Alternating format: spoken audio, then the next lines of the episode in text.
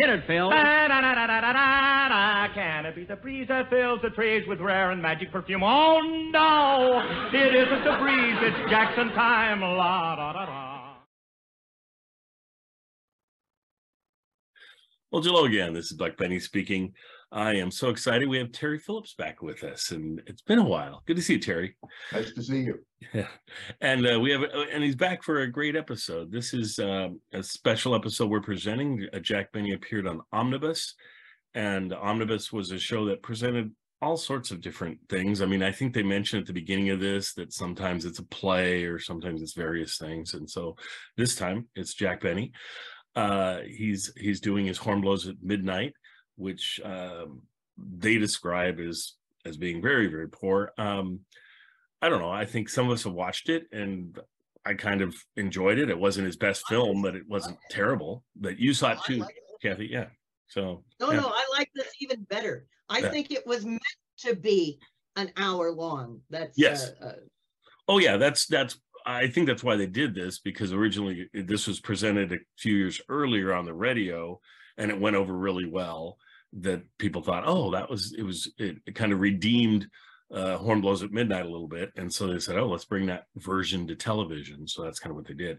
Uh, anyway, um, let's go around and see what our thoughts were on it, and if anyone wants to point anything out. So uh, let's go to John first. John, what were your thoughts? Yeah, well, uh, for people who aren't like super Jack Benny fans like us, uh, they always joked about how bad the horn blows at midnight was on the radio show, and how the the movie version was such a big flop, and it was a constant joke. And so you mentioned uh, that Buck that in 1949 they did a version for the Ford Theater radio show, which was just half an hour. Mm. And if you hear that show, they tweak it, they make it a little bit better, and to the point where it's a success and it's fun. And I think that was just the you know the I've seen uh, you know bits and pieces of the Horn Blows at Midnight movie, and there's something about it that's just not fun. You know, like maybe it's taking itself too seriously or something. You know, I don't know what it was, but then that radio episode and then here on television, I feel like they're having fun again. And it really helps that there's an audience that they can play off of, that he can mug to. So I thought it was great and delightful. And especially when you go in thinking, oh, this is going to be a flop, this is going to be terrible. And then you you see it and it's like, oh, it wasn't so bad after all. So Right. I, I actually quite enjoyed it. Very good. Well, and I, I just thought I'd mention too, the, I think a piece that makes these two versions, the radio version and this version, work better than the theatrical version. And we've mentioned it before. We,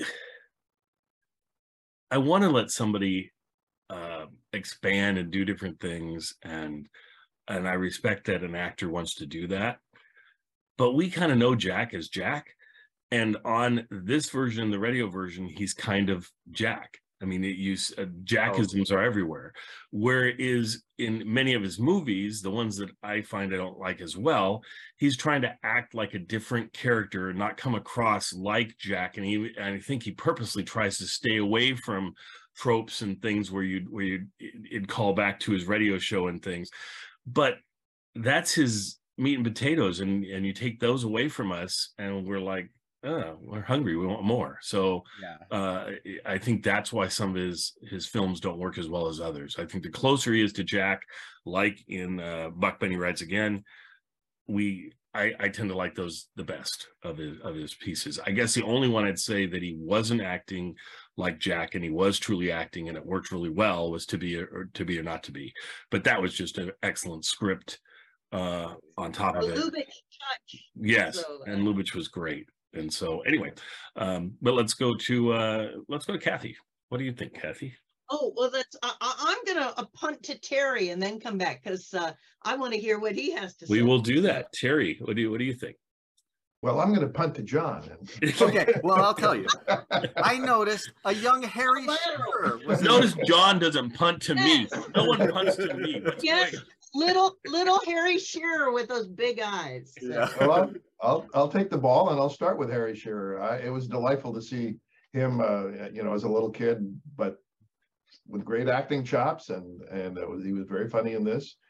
Um, and all the way up to the, you know, the old vaudevillian Benny Rubin, of course, who's a mainstay in the Benny uh, universe. One of the things I learned in watching this, I, I was only six months old, so I, you know, in, in my defense, I wasn't reading the New York Times So when this, uh, when this came out. but I didn't know about the uh, the uh, deadly smog in uh, in New York City Oh, I uh, thought in that November a- of 1963 when when this came out. Uh, I, I think several hundred people died Wow. uh, from you know an ailment related to uh, the terrible air quality. In, in Way. City. Oh, wow. Um, and so they you know make a reference to that, and I just thought it was a gag until I went and read about it, and it was real. and you said 63, but you meant 53, right? I'm sorry, 53. Yeah, 53. yeah. Not to age you. the the other thing that that really captured my imagination was that it I, I, I- you know I completely agree with you Daryl this really was like an episode of the Jack Benny show Mhm. uh, the fact that it was on omnibus was uh, a bonus but it was almost like uh, they took an episode of the Jack Benny show and put it on omnibus um, Al- Alistair Cooke was wonderful. He was, um, you know, one of my heroes as a as a presenter and as a journalist. Um, he he knew what people would be interested in, and somehow he understood better than we did how good it would be for people to see this tightened version of uh, The Horn Blows at Midnight. The rest of the characters were all terrific but obviously this was a Jack Benny vehicle, Mhm. and it, it didn't take a genius to figure out that people would watch almost anything that Jack Benny did. Right. But why not take Except something that didn't get appreciated and, and make it even better? Yeah. So I'm I'm really glad that they did this. I thought it was a, a very it was a brilliant thing to do. Well, Terry, and I'll, I'll I'll jump on that too. This, of course, is 53. So Jack's show has been on the air for three years now. Lucy's been on for like But one. yeah, right, but, but Yeah, three or only, four. you know, like half a dozen times, so. Yeah, And he's still on radio. Yeah, and so people want to see more Jack, and and yeah, so it totally makes sense that they could they could uh, use Jack, probably Jack, into more viewers and that sort of thing. Uh, I, it would be interesting to see what the ratings were for omnibus week to week and how high this Jack Benny one. I would think it was one of the higher rated ones. Well, what, what I've learned was this was their first trip to the West Coast. So Omnibus, much like Alistair Cooke, was a New York-based program. It was on Sunday afternoons from um 2 to 3:30 p.m. on the East Coast. So Weird. this is a Sunday afternoon program totally funded by the Ford Foundation. So in, the same way, in the late 60s, the Ford Foundation would um, create Sesame Street. They would fund Sesame Street. So here was the Ford Foundation's attempt to create a sort of public interest. Uh, let's introduce masses of people to higher culture, you know, and interesting things like that.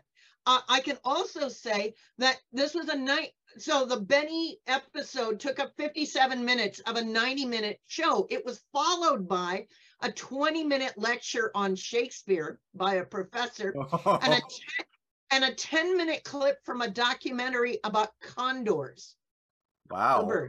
Okay. So truly afternoon. omnibus, little omnibus bit of everything. So Kathy, I don't remember who broadcast Omnibus.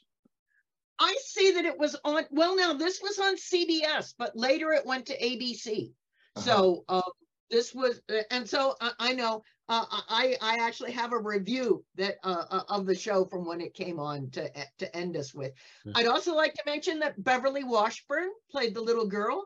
Beverly would play Margaret Truman in Oh, in one yeah. show, and she's still with us doing a Benny recreations. So uh, Which It is was in nice- some ways, the reason I asked about the network is in some ways it, it's um, something that public television would broadcast today or you know, be on some cable channel maybe today. exactly. But at the time, the networks were were seriously um, supporting documentaries, and this was kind of, uh, at least partially, kind of a documentary show. Mhm. Not not the Horn Blows at Midnight, but the rest of it. No, but how how nice to consider that for Benny's stardom, his the relative r- rarity still of, on TV that he's CBS's number one star. So you can sort of see the stars align. And just as you all, I liked this this version so much, so much better. The film is just too dour. It drags out the sad people's stories too long. I love how, just as you all have said, how this condenses things. It brings it, allows Benny to have more of his humor. But I wanted to ask you all, do you remember there's the odd comments that uh, Alistair Cooke made at the very beginning, where he's saying Jack Benny is feeling a little self conscious about being involved in the atomic bomb. As it, so, oh, it's at the very beginning when when mm-hmm. Cooke is introducing this, and by way of saying that you know this was created in 1945, but here we're thinking 1953, and that's just about the time that Ch- Russia's getting the bomb. Mm-hmm. You know, and maybe China too. And so uh, Cooke is putting it into, uh, uh, you know, again, this destruction of the world at the very end of, uh, of The Horn Blows at Midnight, where Nathaniel's character is saying, well, let's give the earth another shot. You know, they have far too many wars and far too many prejudice, uh, you know, I'm far too much intolerance. But he said, let's give them another shot. At the very worst, they'll have a war and blow each other up. And so thinking about that context. You know, I mean, as much as this is light and, and mm-hmm. enjoyable, mm-hmm. suddenly makes you think. yeah. And that's part of what he was trying to do. so, because this is omnibus, so we need to talk about the bigger picture. I, uh, I wonder. I wonder if they're if they're trying to say, you know, Rod Serling style, we better watch out. Yeah or if it's just they're just trying to be funny because in some ways i i thought that the whole comment especially at the end about the atomic bomb bomb was just a joke that uh, hey you'll save on the destruction cost or you know you know that like, that's sort of like you know i don't know maybe not. Yeah. No i can see it either way. Um because at the beginning it, it felt like a lot of jokes that the host was making at the beginning uh, didn't really fall that well. They were like, okay, they were a little awkward, and it's okay. He didn't seem like that was his forte, so, uh, but he was fine. Yeah. Well, well, if it's okay, let's see what Variety's reviewer had to say. This is a Helm who reviews all the regular um like Jack Benny shows, and so they actually called it Jack Benny on Omnibus, not Omnibus with Jack Benny. But after, so it says, after a dozen years and a thousand jokes, Jack Benny finally got around to doing the horn blows at midnight on television. If the picture he had made for Warner's played half as well as it did on yesterday's omnibus, the returns would still be pouring in from reissues. It was a warming fantasy with a rich vein of humor for a memorable issue of the Ford Foundation's Sunday afternoon TV classics. What Hugh Wedlock and Howard Snyder so skillfully adapted from the original, which was never filmed, and I don't understand that, and directed with imagination and feeling by Ralph Levy, brought Benny to Earth from his heavenly abode to destroy the world. As Nathaniel, angel third grade, he was given one more chance by the chief to make amends for his previous boo-boo, which brought smog to New York. From out of the clouds, he descended on New York and was met everywhere with kindness.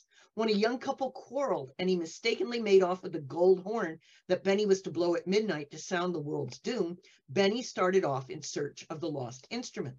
With horn in hand, the hour of destruction near, Benny pleaded with his heavenly chief to spare the world for a few more years. The thundergrams rolled at his every blunder, but became increasingly weaker. The world was saved, and the bejeweled horn was never blown. Benny was out of character in only a few sequences, such as when he gave away money. um, he took the whimsy in easy stride like he does with comedy and spun an aura of charm that enveloped the play like a halo. The humor was thinly woven but highly effective, and there could have been no off offense at even the slightest hint of sacrilege. Heaven and angels are touchy subjects with some. Contributing excellent support were Jeff Donnell, Dorothy Malone, Dorothy Malone, excuse me, Lester Matthews, Benny Rubin, Helene Hill, Frank Jacquet, Rolfe Sedan, Leo Lubin, Martin Dean, Harry Shearer, Lee Miller, John Vosper, Paul Wooten, Beverly Washburn, Anne Duran, and Rusty Morris, as if you needed to know. Production was of high quality and the heavenly scenes especially impressive. Alistair Cooke's witty crossfire with Benny was brilliant persiflage. Remainder of Omnibus was given over to a dissertation of Shakespeare by Cooke and Dr. Frank Baxter, a University of Southern California professor with a sense of humor. Oh my God. And a film on the condor. It was an all California omnibus for the first time telecast from Hollywood. Commercials were scattered judiciously and Benny's 53 minutes of the horn uninterrupted. So thank you for letting me read that. But uh, Kathy, that's So- great, and I want to quibble with the reviewer on two points. Uh, f- first of all, I think, I think Alistair Cooke was very funny, especially at the end of this. I thought he had great comic timing and uh, a terrific sense of humor. Yeah, the ending was better. Yeah. for sure. Yeah, and as far as the giving away money is concerned, I thought that was hilarious. I thought that was, it was perfect because we do know the Jack Benny uh, character, you know, the persona, and I think that was deliberately put in there for that very reason. Playing on the character. Yep. I think so too. well, see, that's great, Terry. You know Benny better than the critic of 1953. Well, I, I, I have the, I have the advantage of seventy years of, uh, of, uh, um, Enjoyment. Yeah, exactly. Well, Well, it I- always amuses me what people writing the day after have to say. Their initial. Yeah, oh, yeah, yeah. And I'm so thankful that you you look up those reviews for us and things because they're so interesting hearing about what was what they were thinking at the time. Uh, the other thing I like about I I think it was this show. It, you guys can correct me if it was the uh, the previous one we did, which is "What's My Line." But uh, at the end of one of these, they did something that I always like them to do: is place it in time with the Jack Benny show. They said, "Oh, and coming up on the Jack Benny show will be Irene Dunne and Vincent Price." And we recently reviewed that episode, and so that'll uh, we'll be able to put that in the timeline and and everything. And so that's kind that's kind of nice. Was that at the end of this one? I think was yeah. Yeah, it yeah was. yeah so so it's always wonderful when they do that and it makes you go oh okay that's exactly where this slides into the grand scheme of benny appearances on television uh, i was telling the folks earlier on the panel that excuse me that uh, i try and look up and try and find any jack benny shows from 53 that we can weave into uh, his his actual shows any appearances he makes on other shows. And so we present things like this. If we have them if they seem to exist and uh, and if we find them and can can use them. Um in 1954 there's a few appearances he does as well. Each each year there's basically uh some extra things that he does. And so when we can present those it's always fun. Um this is probably the most charming one of all of the appearances he does on other shows uh at least the most fully Jack centric of the of the whole thing. So it's fun to present things. So anything else, folks? Are we good? I, I just thought it was interesting that uh, when he's at the ballroom, he, he's the band is introduced as Mahlon Merrick's band. Yes. Which of course is Jack Benny's regular band, and I wonder if he brought his band in with him to do this show. He must have. I would It think actually so. looked like they used the Jack Benny studio, the Jack Benny Yeah, theater that, to produce that, this, um, including the that. theater- curtain. It looked very Yeah. familiar. that Mhm. I guess if they were visiting from New York, it would make sense. Yeah. Yeah. And it might be make it easier to get it done. They're like, Jack, if we can use your stage and stuff, we're going to do this. It'll be a real uh, tour de force for you, sort of thing. And so I'm sure Jack would be interested in that. And plus, being that Jack was a financial guy too, I'm sure he got some money for for putting up his stage and his studio and his musicians and the whole thing. So that would make sense. Uh, they didn't make a Bagby joke or anything though when the musicians were there. I'm sure he must have. for people perhaps going down. So Yeah. anyway, thanks for joining us, folks, and we'll see you all next time for more Jack Benny. Uh, love doing this. Love that Terry could come back for this week. Uh, Terry will be, of course, in and out and, and, and available sporadically because uh, he's got his one man show going on. Um, just because we mentioned it last time, but let's mention it again this time because it's kind of fun. So it's about um, Reagan, and it's a one man show about Reagan. So you're not the one man; it's somebody. I, I'm not, it's, about it's called Ronald Reagan Saves the World. It's uh, scheduled to premiere in Santa Barbara on September first of this year. And uh, coming to a theater near you, I hope, after that. Yeah, it'll be awesome. And then uh the so the things you did on it or are doing on it, you wrote it pretty much, Yeah. yes. Yeah. Okay. And then and then also are you doing it? Are you directing it or anything? Or or is I, that I, all I went people- from writing it to writing and producing it to writing and directing and producing. Wow. Oh, But I- I but I'm not gonna, I'm not going to appear on stage uh, as long as I can hold out. But do you get to come out on stage at the beginning of it and say, this has been, this will be a production of I might Terry, do a plug for Terry Phillips writing, Theater. Terry Phillips directing, Terry Phillips producing. And now I bring you the only person in this whole show that is not Terry Phillips. Here we go. That's awesome. Good for you, Terry. What a- and what a uh, I mean, it, I always wonder with these kind of things, how many people there are like you that have spent like four years on a project or multiple years on a project, and then they just end up having to shelve it and it doesn't ever turn out to anything we see. You see that file cabinet behind me? Yes, There are more in there. those those are the past and perhaps future I, presentations. I certainly hope so. yes. but no, it's great to see that you got one this one going and everything, and I hope it does tour the country. I would love to see it. So Thank you. thank you so much. All right, everybody, enjoy, and we'll see you folks next time. And now we are really proud to introduce our fresh strike that's been rinsed clean from the California gold fields. I mean this young, promising, struggling actor named of Benny. Now when we got out here, we'd never met him, and we found that he was a modest, sensitive youth with a big load on his conscience because he suffers from the delusion that um, he caused the atom bomb.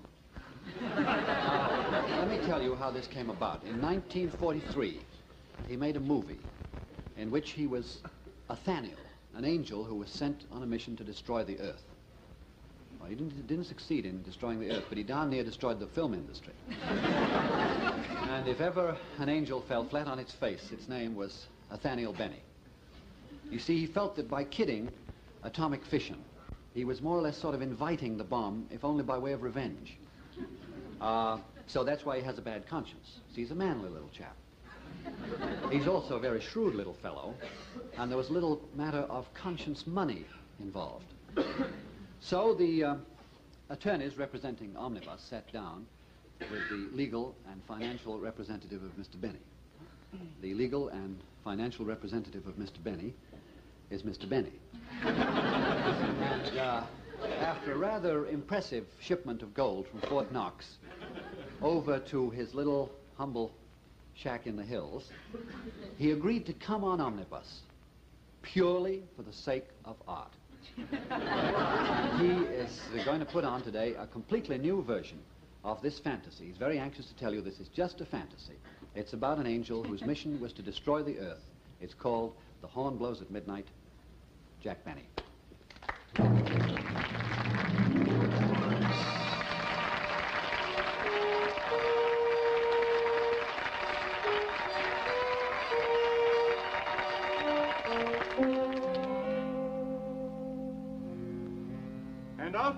Check, including conferences with representatives of the planet, have decided that Saturn has a sufficient quota of moons and no illuminary changes will... that's illuminational.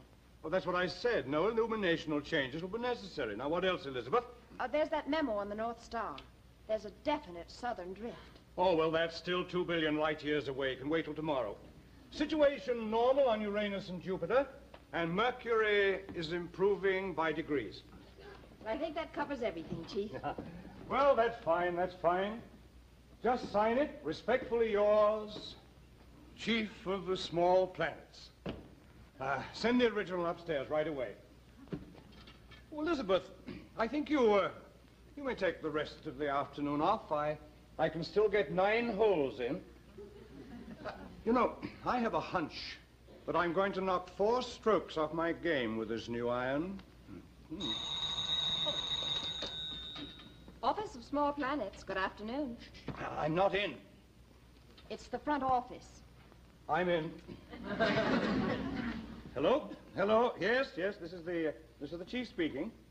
Oh, yes, sir. Yes, sir. Planet number 33974.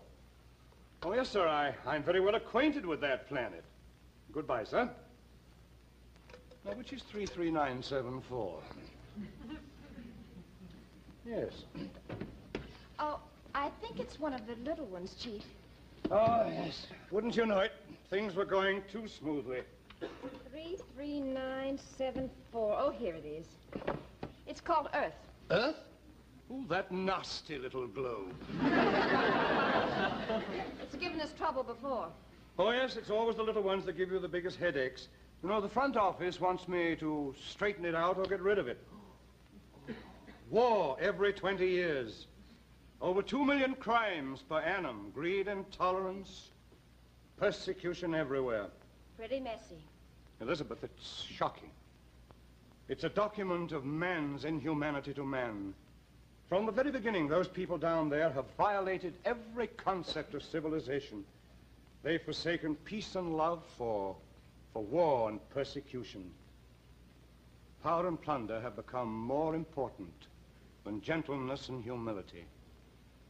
I tell you, Elizabeth, that entire planet is a monument to greed and intolerance, and I'm fed up. Well, what are you going to do, Chief? I'm going to destroy it. Wipe it off the face of the... Well, destroy it. Without any warning? Well, the front office has given them warning enough.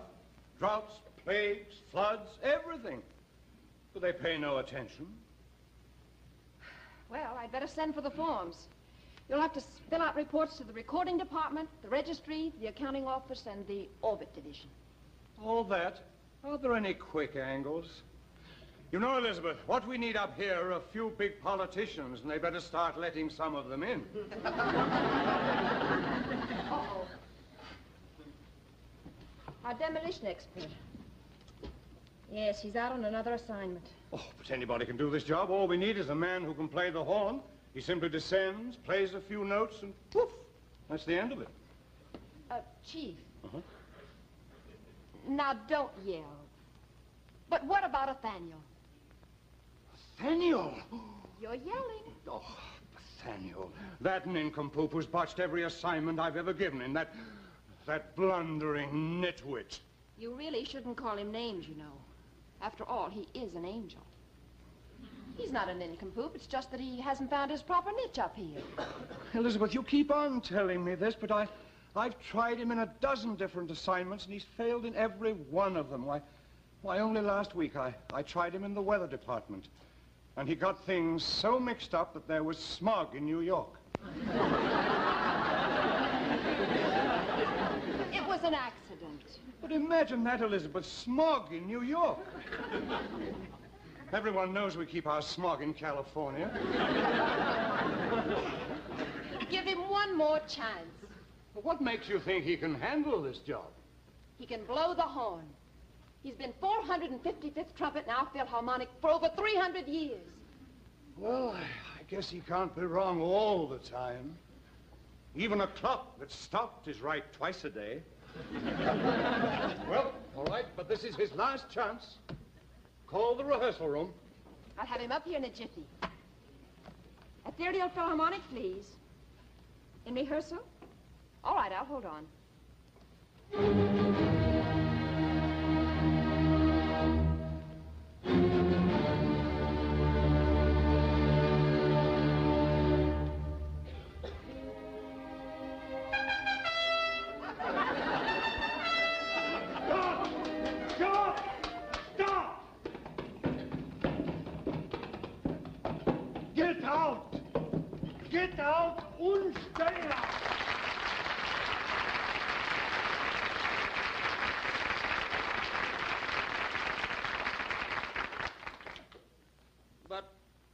Beethoven, I stopped when you said stop.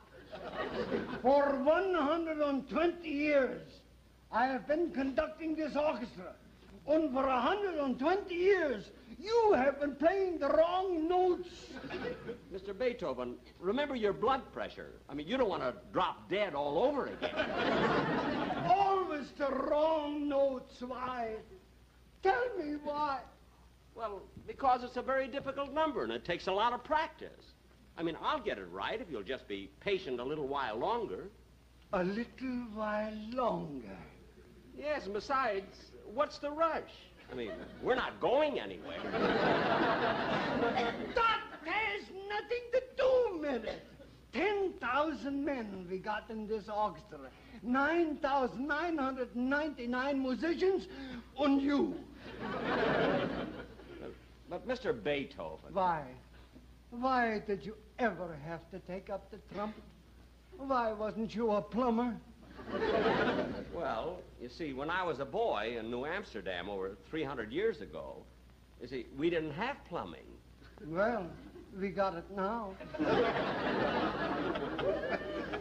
I know, but all my life I wanted to be a musician. And, and the trumpet was my first love. Then you certainly was jilted. what am I going to do with you? Beethoven here? Yeah, yeah, Herr Chief. Athanael? Wunderbar. Sure. Yeah, yeah. How long do you need him? Only a day? All right, I'll send him right over. Uh, Tanya, I have good news for me. The chief wants... the chief wants to see you. The chief? Are, are you sure, Mr. Beethoven? Sure, I'm sure. Gosh, the chief wants to see me, and I, I thought he was mad at me. Because, you know, last week when I was in the weather department, I made a boo-boo. Will you excuse me, Mr. Beethoven? Mit pleasure. Gee, Mr. Beethoven is so touchy lately. 10,000 musicians, and I'm the only one that he picks on. Maybe he doesn't like me. Eh. Wait till they start playing without me. They'll see how thin it sounds.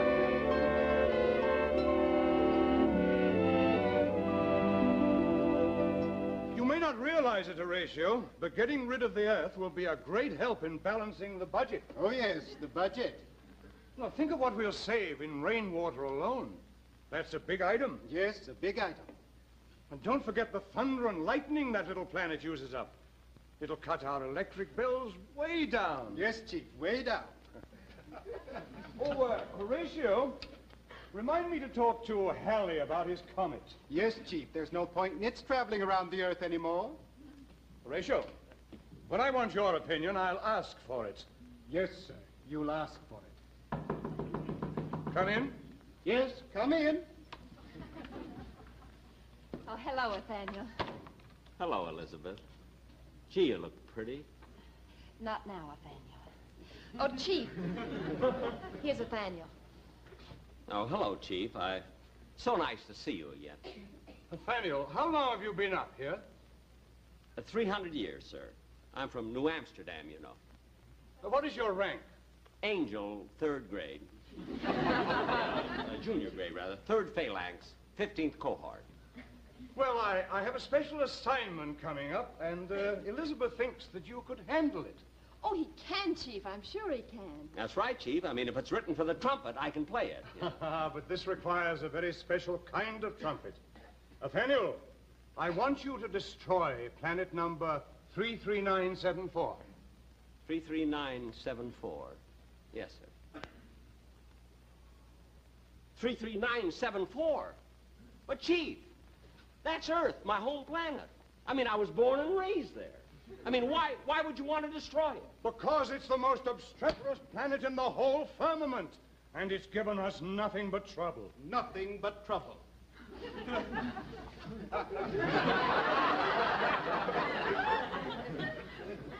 Well, all right, Chief, but how do I go about destroying a planet? Horatio, get me the horn. Yes.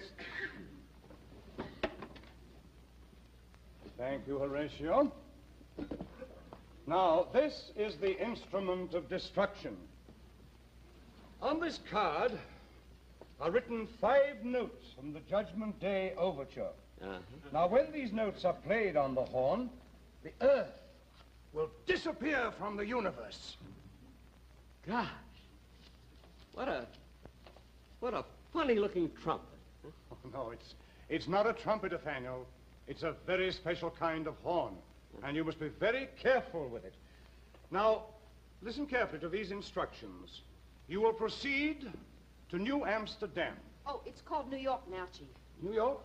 Oh, Elizabeth, you will arrange with Mercurius for transportation and anything else that Athanael might need for his trip. All right. Now, will you get going right away? Yes, Chief. I'll pick you up in your apartment, Athanael. All right, Elizabeth. Athanael? Athanael! Yes, yes, Chief. You will go to the Waldorf Biltmore in New York. Yes, sir. And a little, by, a little while before 12 o'clock, you will go to the roof. Yes, sir. Now, I want you to listen to this very carefully. The horn must be blown at exactly 12 o'clock. Yes, sir. Now, that means precisely 12 o'clock. 11.59 won't do, 12.01 won't do. It must be 12 on the dot. Have you got that? Yes, sir. I will see that the horn blows at midnight.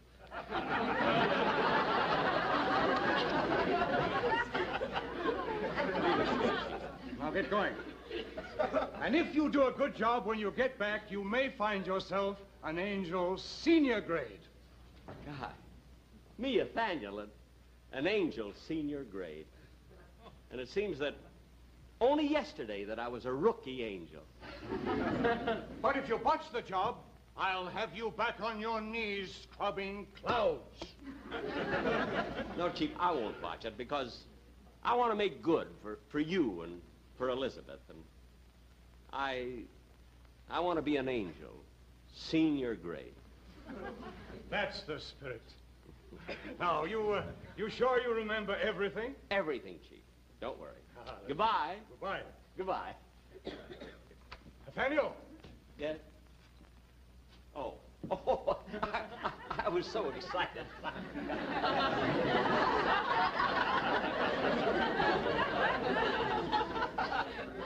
The salvage department will be calling for instructions. What shall I tell them, Chief? the salvage department? Tell them to stand by to pick up a load of scrap at midnight.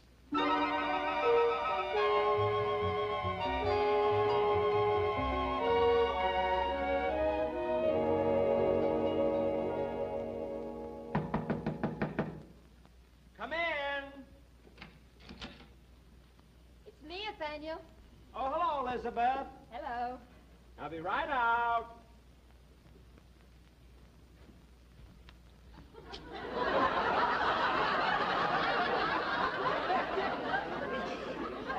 Uh, Athanael! Where in the universe did you get that outfit? Oh, well, this was made for me, you know, in New Amsterdam. It was one of my best suits. I think, thank goodness I still have good-looking legs. But Athanael, you can't wear those things. Men's styles have changed since you were in New Amsterdam 300 years ago. You'd attract too much attention. Well, I attracted plenty of attention then, too, believe me. I remember on Saturday nights when we used to get all dressed up and stand on the corner in front of Vandermeer's apothecary, and I used to tip my hat to all the pretty maidens as they went by, you know. Oh, Athanael. I was quite a devil in those days, you know. I even took snuff. Just a pinch or two, you know. well, we haven't got time to reminisce. I brought you a complete modern outfit. Oh, You go behind the screen and change. all right. I'll be right back. Is this it? That's it.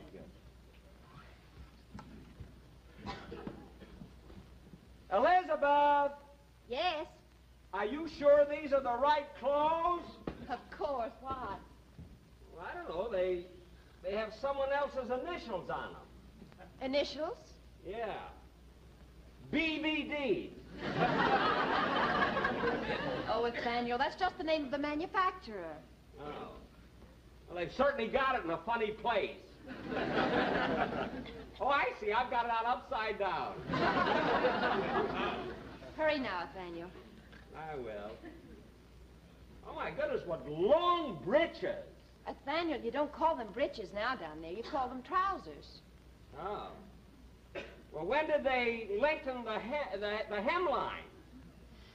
You'd better hurry. Okay. I'm Ready? Oh, Athanael, you look wonderful as an earthling. Oh, what's this picture? Oh, that's the first band that I ever worked with. Stan Stuyvesant and his Knickerbocker Five. I, I don't see you in the picture. Oh, well, that was taken a few days after they decided to make it the Knickerbocker Four. Sounded pretty thin without me. Well, we'd better get going. I'll walk you to the edge. How do I look?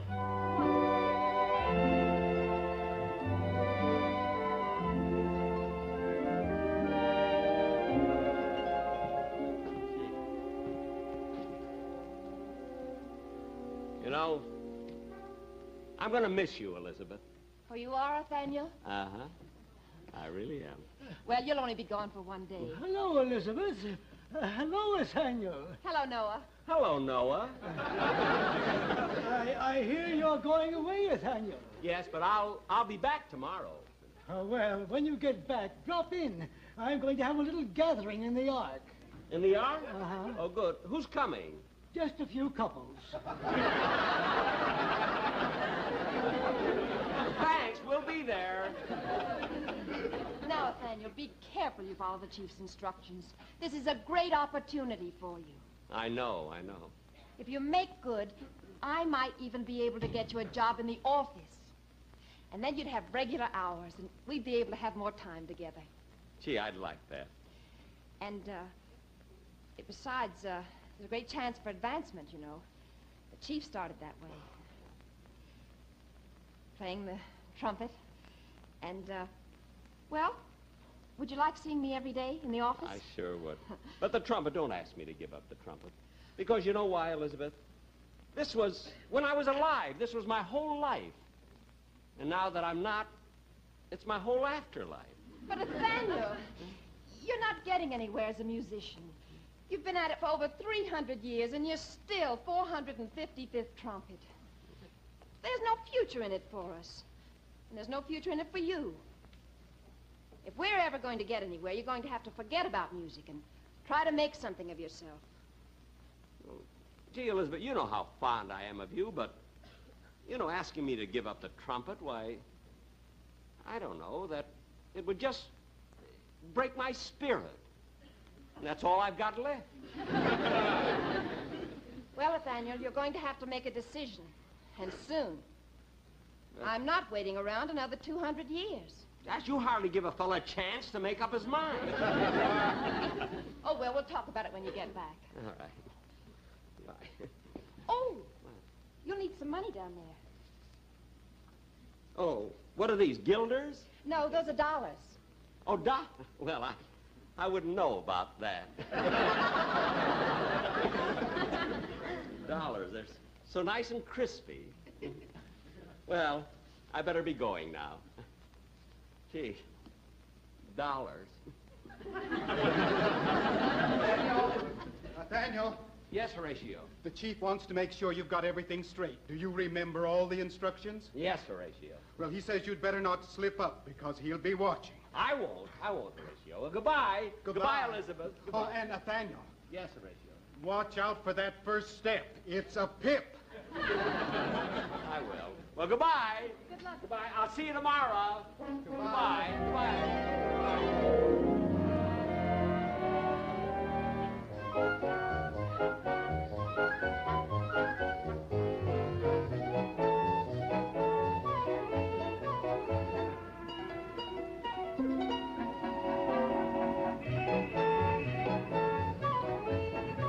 What's the get the piper here?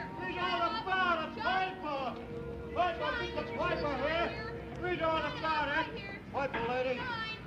Piper, Shoe shine here. piper lady. You're just not making any sense. All right, Helen, goodbye. If that's the way you want it. It isn't the way I want it, and you know it isn't. I don't know what you want. Give up your trumpet and get a regular job. Helen, you can't ask a guy who's been a musician all of his life to, to give up the, the trumpet and become a salesman. Well, you don't have to be a salesman. I can't be anything but a musician. It's what I know. It's what I do. You want to just call the whole thing off? Oh, no, I don't, Danny. I love you. But if we're going to be married, we should have some security and lead a normal life. Gee, I work nights because you work nights. I don't like working nights. I can't help it if people go dancing at night. We don't. Now, look, Helen. Oh, wait a minute. I'm going to ask the boss for a few more minutes. A few more minutes. you stay right here. I'll be right back.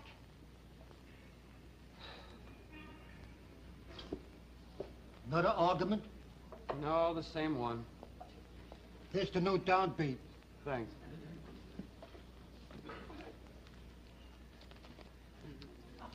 Gosh, New York has changed. I wouldn't have recognized it. I wonder where the Waldorf Biltmore Hotel is. I don't see it around anywhere. When I left, they should have pointed me at it. Well, I'll just have to ask somebody. Shine? Shine, mister? Best in town. I do one shoe for free. The other's only a quarter. Well, I, I don't think I... Well, all right. I mean, what do I what do I do? What do I have to do? Just stick your foot up on this box. Oh, like this? Hey, Johnny, lend me your blue shinola, will you? I'll cut you in on the tip. Oh, do you boys happen to know a hotel called the Waldorf Biltmore? You kidding? It's the biggest one in town. You must be a stranger. Ain't you never been to New York before? Oh, yes, yes, I come from here, but of course that was a long time ago. Gee, I've, I've never seen so many saloons. What kind of a drink is television? Hey, that's pretty good. You look like such a square. Hey, what's that you got there, a trumpet? How about giving us a little bump? Bach? Is that music? Is it? It's out of this world. That's funny. That's where I've been, but I've never heard about it. Bob. You play with a band, mister? Yes, I'm with Ludwig van Beethoven and his ethereal it's a very nice orchestra. I never heard of it. Well, you will someday. They play the sweetest music the other side of heaven. it's a very large organization, you know. Oh, yeah? Where do you play? Well, we play in a big hall. Oh, it's the biggest hall you've ever seen. In fact, it takes the drummer two days to get to his seat.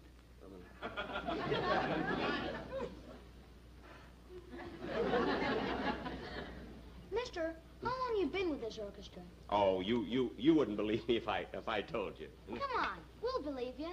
You will? Mm-hmm. Well, I've been with them 300 years. 300 years? What's your name, Methuselah? No, no, but I know him very well. In fact, I was at his last birthday party, and they had the most beautiful cake. And it took us two weeks to blow out the candles. Gee, Methuselah looks good for his age. I wonder if he dyes his beard. Jerry, the guy's a comedian. I think he's nuts. Let's get out of here before the wagon backs up. That'll be a quarter, please. A quarter? Uh, I haven't got a quarter. I, I have a dollar, and it's nice and crispy. Would you like a dollar? I like a dollar. Oh, boy. Hey, Jerry, you can't take a dollar from a guy like this. I guess you're right. Uh, here's your change, mister. No, no, I don't want any change. And here's, here's a dollar for you, too. Are you sure you can afford this? Why, certainly. Gee, thanks. I dig you the most. You what? I dig you the most. That means you're a real good guy. Oh. I dig you the most. huh? Mister, Yes. uh, the next time you're around this way, both shoes for free. Oh, well, thank you. Thank you very, very much. So long. Thanks Goodbye. again. Goodbye. You're welcome. Gee, they were nice youngsters. I feel so good. Such a wonderful feeling to give money away.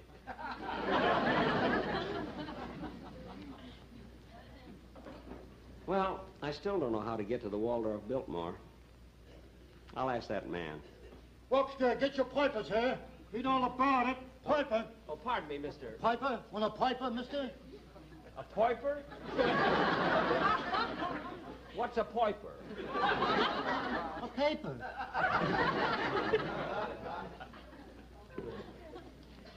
Hmm. Smog still choking New York. Gee, I'm sorry. What do you mean you're sorry? It's not your fault. Oh, yes, it is. Is it serious? Serious? Pushed all the big stuff off the front page. The big stuff? Yeah, the investigations, the wars, the murders, the race results. I don't know when it's going to end. I do. Say, that reminds me. Could you direct me to the Waldorf Biltmore Hotel? Oh, sure, that's easy. You, you, you from out of town? Way out. Yes, sir.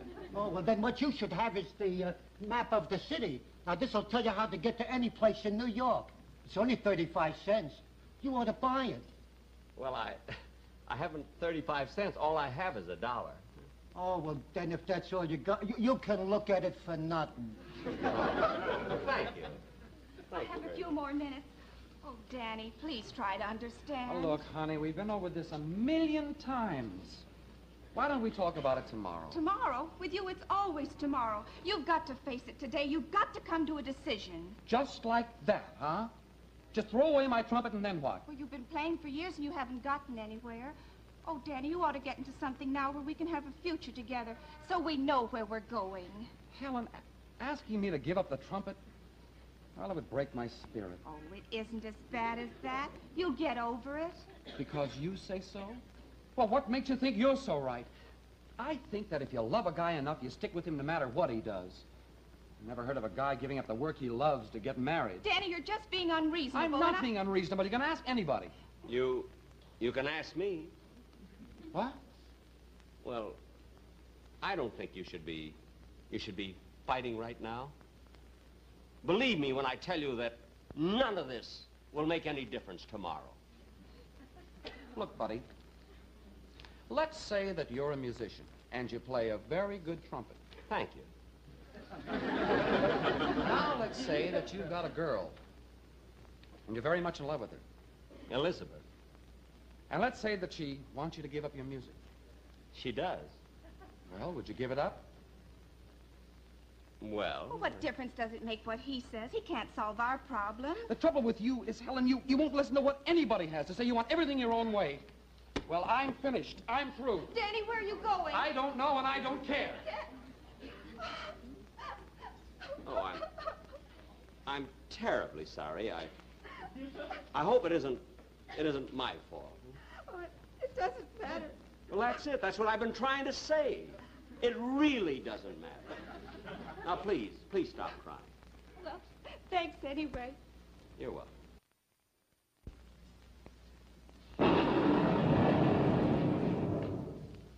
No, no, Chief, I, I didn't lose the horn. No, no, no, I've got it right here.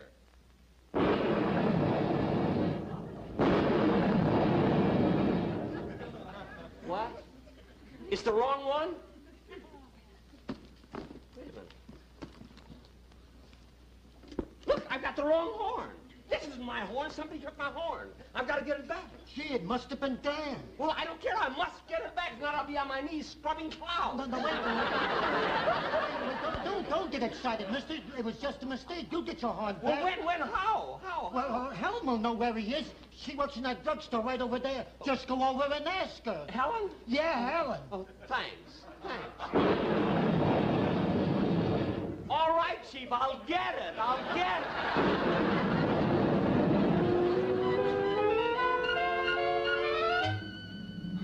See, Elizabeth? I knew he was the wrong one to send. But he'll get it back. He said he would. Well, he'd better, or they'll have me upstairs on the carpet. Athanael Bah! A simple little job like blowing up the earth, and he can't even do that. Can't even do that. Well, he hasn't failed yet. He'll get the horn back, and then there's plenty of time till midnight. Midnight. But Elizabeth, don't you realize if the boy who took that horn blows anything on it before then, he could blow Saturn into smithereens or destroy some of our good planets. Oh, oh, Elizabeth, I, I'm scared to death. Oh, my goodness. You'd better warn Athanael to hurry. Why don't you send him another thundergram? Yes, I, I will. But if he botches up this job, I'll drop him from his cohort and I'll drum him out of the phalanx.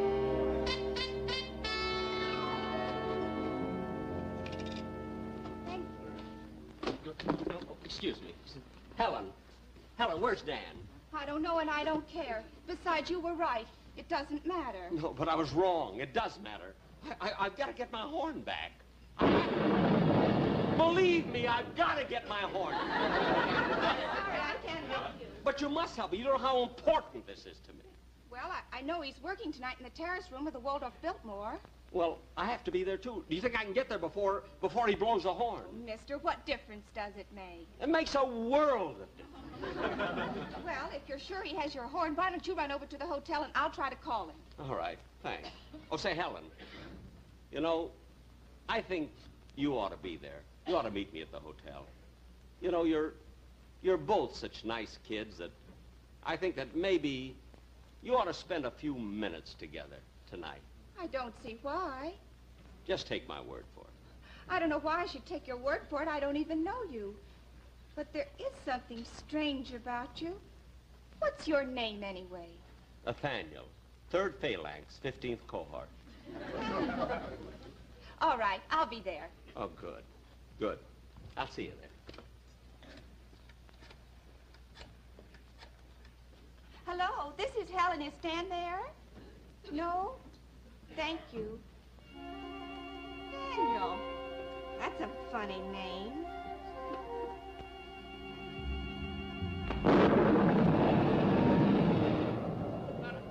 I am. I am hurrying, Chief.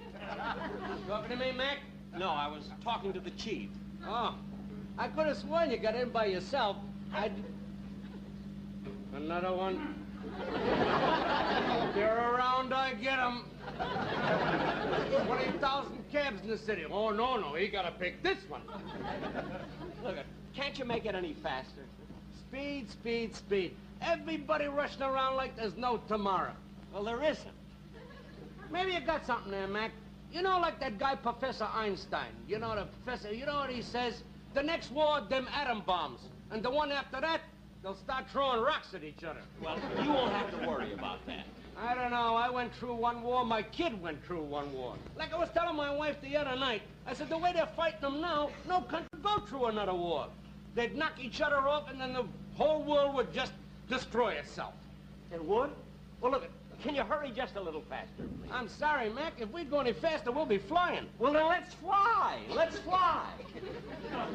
Look, I ain't got no pilot's license, and I ain't gonna take no chance of cracking up. I've got a wife and kids to think about. Well, I keep thinking about the horn. Oh, yeah? What are you, musician? Yes. I'm Yeah? 455th musician with the Ethereal Orchestra. I've been with them for 300 years. 300 years, eh? I'm gonna be eligible for a pension pretty soon. Why did you look where you're going, you meathead?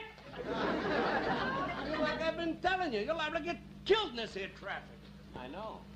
I was killed right here 300 years ago. 300 years, eh? How'd you get killed? I was run over by a cow. Well, that's a shame. Yeah. Here we are, bud. That'll be two bucks. Bucks? Yeah. I haven't got any bucks. I, I have dollars. Would you take dollars? Look, I don't usually do this, but in your case, I'll make an exception. Yeah, they're nice and crispy, you know. Thank you very much. You're, you're welcome. You're very kind, too.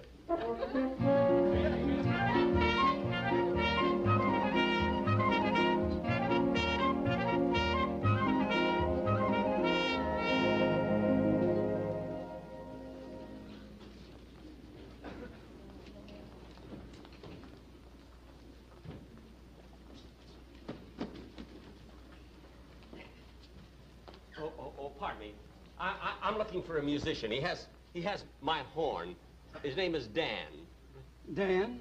I don't know who he is, but he must be with the relief band. Uh-huh. They don't start until quarter to 12. Oh. He'll be here any minute. Oh, oh, well, how, how can I find him? Have a seat in the lobby. He'll be in. All right. Thank you. Paging Mr. Caesar. Mr. Caesar, please. Oh, oh, boy. Here a minute. Is that Julius Caesar? No, Irving. Well, I don't know him.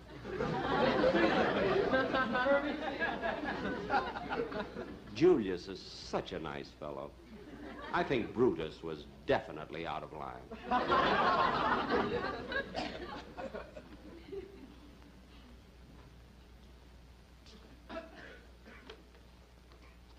Gee, I hope Dan doesn't try to practice on that horn. Something awful might happen if he did. Gosh.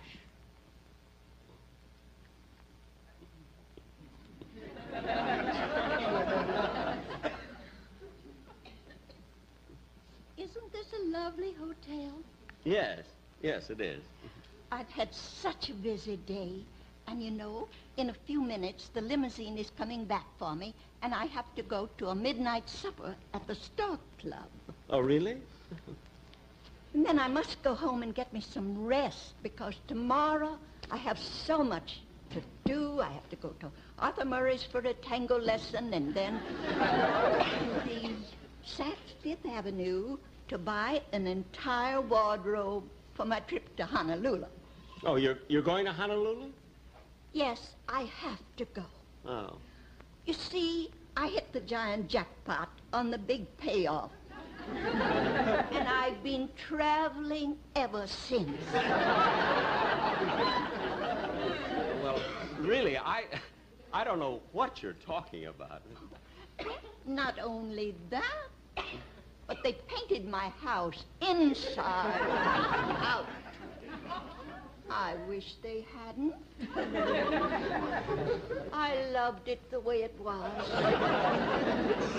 Well, look, uh, look, Mrs. Uh, And Mrs. Watson. Oh, oh. Well, I'm Athanael. Athanael. Uh, third phalanx, 15th cohort. I've never been there. Well, it, it's not a place, you know. Paging Mr. Jack Benny. Paging Mr. Jack Benny, please. Mr. Jack Benny. Did you hear that? What? They're paging Jack Benny. Jack Benny? Haven't you ever seen him on television? No, no. Well, I didn't know he was stopping in this hotel. I think he's simply wonderful. Really? You know, I always watch his programs, even though I can't win anything.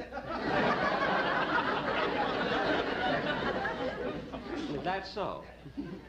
You know, the thing I like about him, he pretends to be cheap and stingy. And I'm sure he's not like that at all. He isn't? No, I can tell just for looking at him that he's the sweetest, kindest, most generous man in the whole world. Well, it's certainly nice that there are people like that. I better go outside and wait for the limousine. The limousine? Yes. Governor Dewey is the one who has to take me to the Stork Club. That's part of the jackpot. Oh, I see. Well, it was awfully nice meeting you, Mrs. Watson. Thank you, Mr. Phalanx. Oh, no, no. It's Athanael, third phalanx, 15th cohort. Oh, well, goodbye, Athanael. Goodbye. Goodbye. Gee, that's a sweet old lady. And she's she's going to Honolulu. I wonder if the chief knows what he's doing.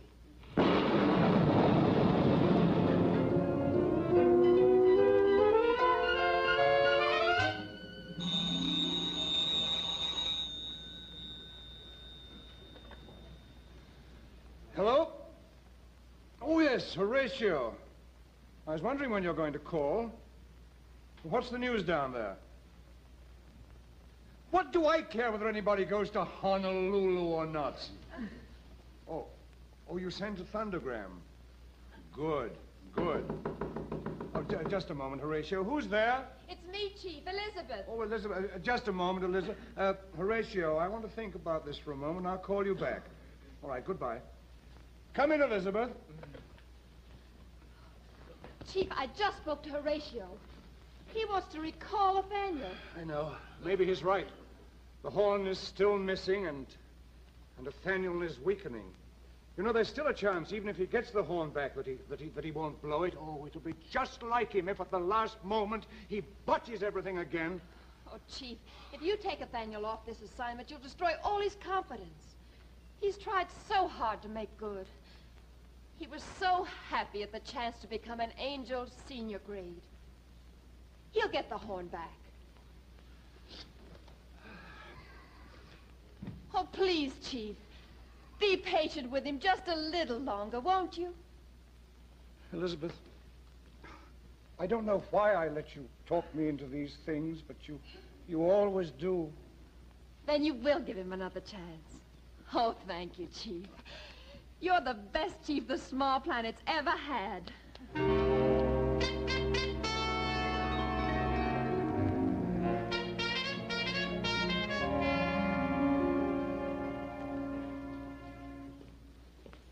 Mean, did, uh, did, they, did the musicians come in yet? No, sir. I see. I, is that the correct time? Yes, sir. It's exactly 21 minutes to 12. Are, are you sure? Oh, yes, sir. The sun rises and sets by that clock. Well, I'm afraid you've been misinformed. oh, I hate to say so. You see, the sun's movements are entirely independent of this planet. However, I will accept the time as 11.39 p.m. Thank you, sir. I'm sure Western Union will be deeply grateful. That's all right. Are you stopping at the hotel, sir? Just for a short time. Are you staying overnight? No, and neither are you. Goodbye.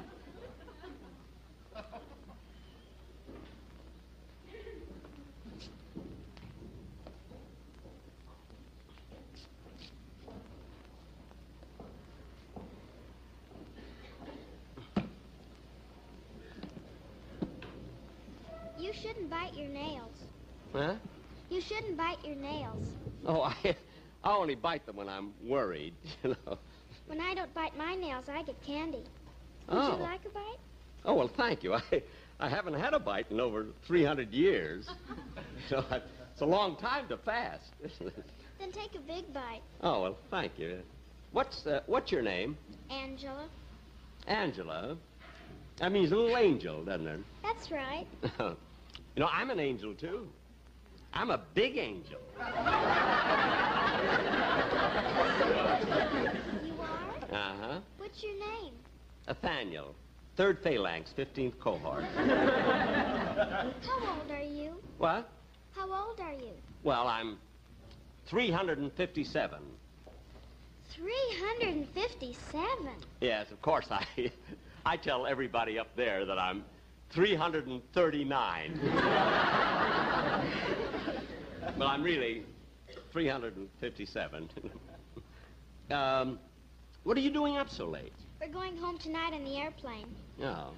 Angela, are you bothering this gentleman? Oh, no, no, no, not, not at all. We were just sitting here having the nicest little chat, you know. Well, she hasn't seen her daddy in two weeks, and she talks to every elderly gentleman she meets. Mommy,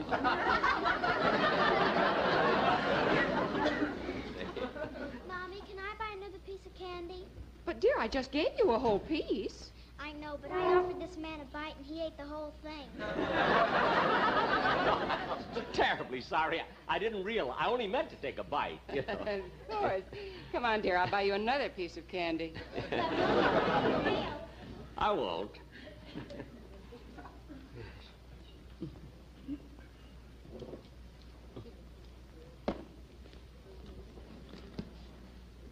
Dan! Dan!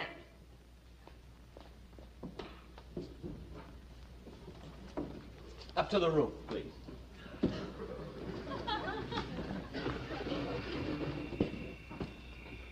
Can't you go any faster? Sorry, sir, this is the speed limit. Oh. Is your name Otis?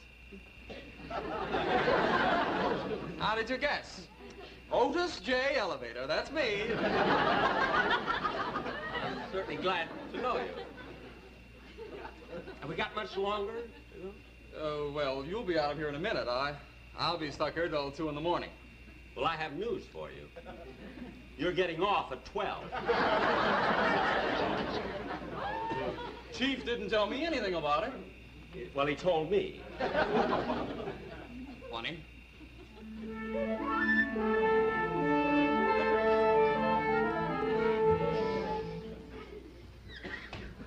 Good evening, ladies and gentlemen.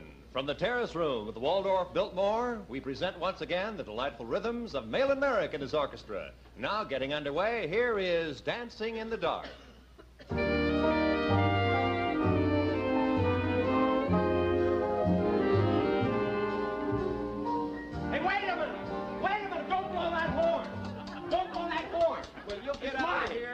Wait a minute.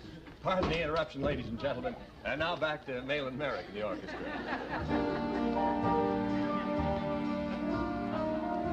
Look, buddy, I'm glad to get my horn back, but what did you have to do with that way? thing like that could cost me my job. Helen, what are you doing here? I thought I'd stop by my way home from Oh, work. what's the use? Oh, Dan, I thought if we talked a little while. Helen, we've talked and talked and talked, and where does it get us? Do you want me to go? I don't know why you came. I, I told her to come. Who are you, anyway? He's Athanael. Third phalanx, 15th Colt. Well, I gotta get back to work. Oh, no, Dan, don't go. No, because I have something I want to say to both of you. Oh, I've got a job. Well, you can listen to him for just a minute, Dan. All right, what is it? You see, the, the reason I was so anxious to get this, this horn back, because it's such an un, unusual one. What's so unusual about it? Well, in four minutes, I'm going to blow this horn and destroy the earth. Hey, what are you, a crackpot? I'm an angel. An angel? Yeah. Now look at it. You, you only have four minutes to live. Are you going to spend those four minutes just fighting with each other? Oh, Dan, I'm afraid. Oh, honey, what are, you, what are you afraid of? This guy? Oh, look what you've done to her. Hey, are you running around all by yourself? Dan, suppose he... Suppose he isn't a nut. Suppose that Oh, come on, Helen. Oh, I know it sounds silly, but Dan, suppose we did have only four more minutes to live. We've wasted all our precious time fighting it. Fighting about I don't even know what. Oh, honey, don't get upset. This guy is nothing but a. Forget a... about Athanael, Dan. There could be a lot of reasons why we have so few time left. There are wars and bombs. Oh, don't you see, Danny? If we knew in advance, we could a- make every second a happy one. No, sure we could, honey. Wouldn't it be wonderful if we could live as though we only had four minutes to live? Oh, Danny, holding each other close would be the most important thing in all the world. Oh, it is, Helen, it is. Come on, let's go inside. It's getting cold out here.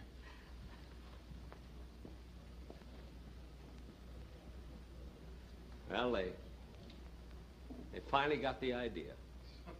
And now, maybe they can settle all their problems.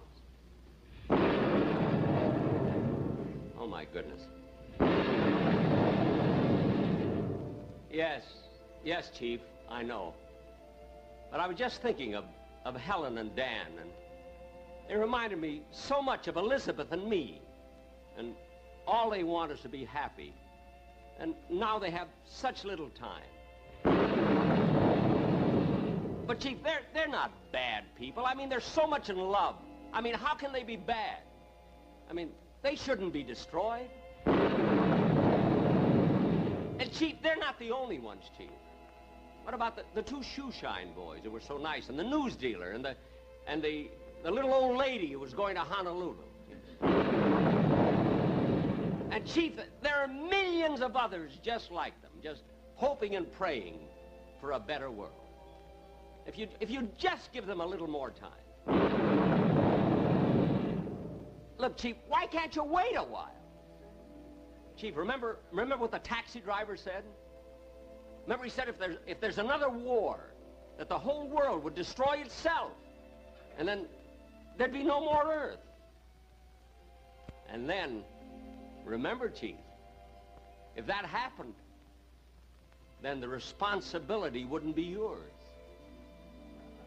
You wouldn't be to blame. See?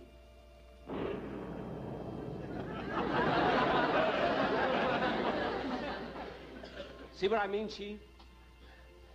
I mean, you've waited so long, thousands and thousands of years. I mean, suppose you wait just a little while longer, and then maybe everything will straighten itself out and be exactly the way you want it to be. What is that, Chief? You mean I, I don't have to blow the horn? Gee, thanks, Chief. You know, I'd, I'd like to come back home now and see you and Elizabeth and Methuselah and Noah and the whole gang. I'd even like to see Mr. Beethoven, too, even though he hollers at me all the time. And, Chief, tell Elizabeth that I've learned a lot down here. And that our problems up there are just as small. Really, all we have to do is, is work them out, that's all. Well, I'd like to come up now, Chief. Thanks so much. And oh, Chief, I dig you the most. Uh,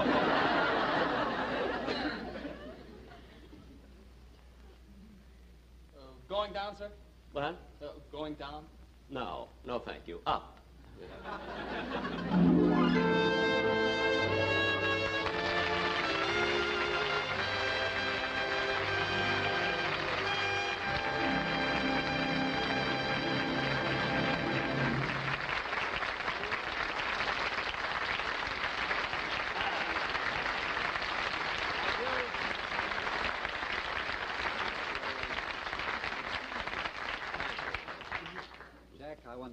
to tell Omnibus how grateful we are for what you've done to us. I mean, for us. Oh. What was that? Well, look, we've been trying for a long time. We felt we should take a rest from highbrow plays and ballets and high-priced talent mm-hmm. and bring in bring in a really solid, down-to-earth, in-the-gutter low comedian.